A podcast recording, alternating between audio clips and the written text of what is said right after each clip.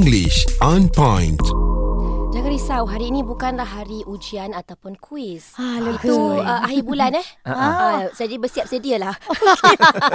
Okey, hari ini kita nak uh, belajar beberapa perkataan yang mungkin kita selalu gunakan uh, di situasi yang berbeza. Tetapi mm-hmm. sebenarnya ada perbezaan antara satu perkataan dengan yang lain. Okey, sebagai contoh, yang pertama. Mm-hmm. Amount dan number. Okey, kadang-kadang dalam situasi yang serupa, kita guna perkataan yang sama. Hmm. Sama ada amount ataupun number. Tapi ada perbezaannya sebenarnya mengikut pada situasi yang kita nak uh, bincangkan. Amount, saya bagi contoh ayat. The amount of hate we need to deal with is ridiculous. The amount of weight, uh, hate, sorry. Itu nak menunjukkan betapa banyaknya ketidaksuka uh, perasaan tidak suka orang mm-hmm. ataupun perasaan benci mm-hmm. yang kita perlu lalui sangat besar. Mm-mm. Apa tadi? Amount? The amount of hate, hate that we need to deal with is ridiculous. Oh. Itu contoh ayat. Mm-mm. Okay. Saya bagi ayat lain pula tetapi menggunakan perkataan number. Mm-mm. The number of people that hate me mm. is not a lot. Cik. Are you sure? tak apa, ini untuk ayat je lah ya. Who say so? Oh.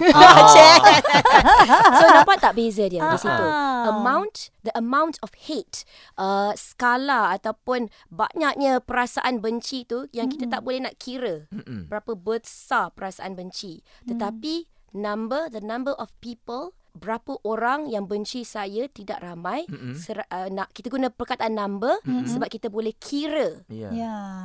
number wujudnya boleh kira pengiraan mm-hmm. okey kalau uh, amount tu memang tak terkira tak maksudnya. terkira sesuatu yang kita tak tak boleh nak kira mm-hmm. kalau number sesuatu yang kita boleh kira wow mm. okey ni pun kadang-kadang kita salah guna ni kan yeah. jadi selalu perkataan yang saya nampak juga adalah much dan juga many okey ha jadi ini susah juga ni kan how many how much ah hmm. how many how much lebih kurang sama juga dia punya uh, perbezaan dia. Mm-mm. Kalau much sesuatu yang tidak boleh dikira. Mm. How much sugar do you want in your tea? Macam mana kita nak kira satu persatu? Oh, Gila. tapi kalau macam orang berjual beli?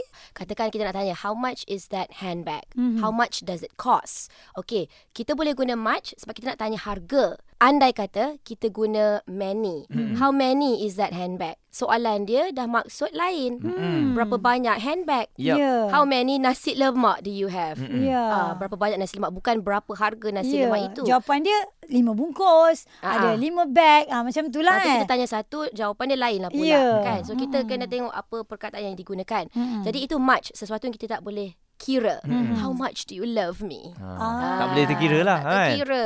Kan? kan? Saya baik itu bahaya juga tu bila kita nak ekspresikan perasaan kita. How many you love me? Salah pula. I love you on a scale of five. Ingat nanti wanita-wanita dalam kereta tu gelak kan? Habis. habis. Oh jangan. Jangan galakkan orang tak baik. Ah, okay, yeah. itu much. Uh, tidak boleh diukur, tidak boleh dikira. Mm-hmm. Versus many. Oh, many, okay. kita boleh kira. Macam tadi, how many bags do you have? Mm. How many nasi lemak do you want me to buy? Mm. Sesuatu yang boleh dikira ataupun boleh diukur, kita guna perkataan many. Okey, itu perbezaannya.